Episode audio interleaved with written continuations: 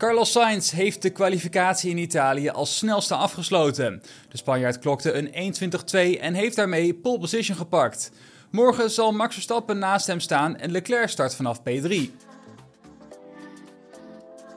Q1 werd verreden op de harde band. Dit moest iedere rijder doen omdat er dit weekend weer een bandenexperiment werd gedaan. Ook moesten de rijders hierdoor in Q2 op mediums en in Q3 op softs rijden. Alexander Albon ging vroeg in de eerste sessie sneller dan wie dan ook met een 1.22.1. Verstappen ging namelijk te wijd door een van de Lesmo-bochten en zijn tijd werd daardoor afgepakt. Esteban Ocon ging door de grindbak bij het uitkomen van Ascari en moest terug naar de pits om de vloer te laten checken. Lance Stroll had het ook erg moeilijk en werd laatste in Q1. Hij mocht niet door naar de volgende sessie en viel samen met Joe Guanyu, Pierre Gasly, Ocon en Kevin Magnussen af. Beide Ferrari-coureurs werden in Q1 onderzocht voor te langzaam rijden. De FIA had namelijk een maximum rondetijd opgelegd om gevaarlijke situaties in de kwalificatie te voorkomen. Gelukkig werd na Q3 bekendgemaakt dat er geen straf zal komen voor de Ferrari-coureurs.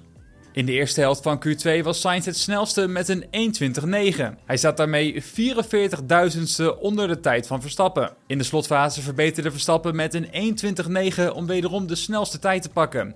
Logan Sargent hoopte op een goed resultaat in de rappe Williams, maar hij verloor veel tijd door een fout in parabolica en bleef steken op P15. Ook Tsunoda, Liam Lawson, Nico Hulkenberg en Valtteri Bottas vielen af. In de eerste run van de laatste sessie in de kwalificatie was het een 1-2 voor Ferrari met Sainz voor Leclerc.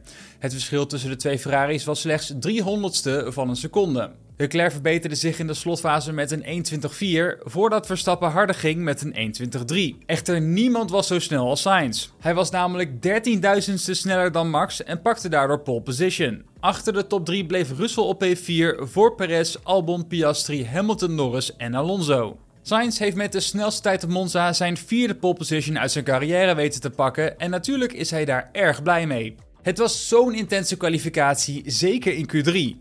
We gingen er alle drie voor. We zaten ook alle drie op de limiet. En in die laatste ronde wist ik dat er nog wat rondetijd zat in de bochten Ascari en Parabolica. Ik ging ervoor en dat ging eigenlijk best goed, want ik ging er echt even voor zitten in dat laatste rondje.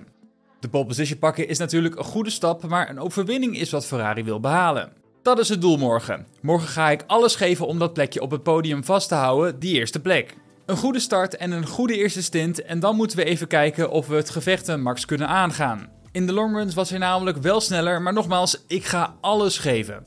Max start morgen vanaf P2, maar is ondanks dit resultaat toch redelijk tevreden. Ik denk dat we wat goede verbeteringen hebben gemaakt vergeleken met gisteren. Je kon zien dat het elke kwalificatiesessie weer dicht bij elkaar zat. Ik ben blij met de tweede plek. De Nederlander reageerde vervolgens op de pole position van Ferrari. Het is prachtig om te zien, maar natuurlijk gaan we morgen proberen de wedstrijd te winnen. We hebben normaal gesproken een snelle raceauto. We gaan eerst nog even van deze dag genieten en dan focussen op morgen.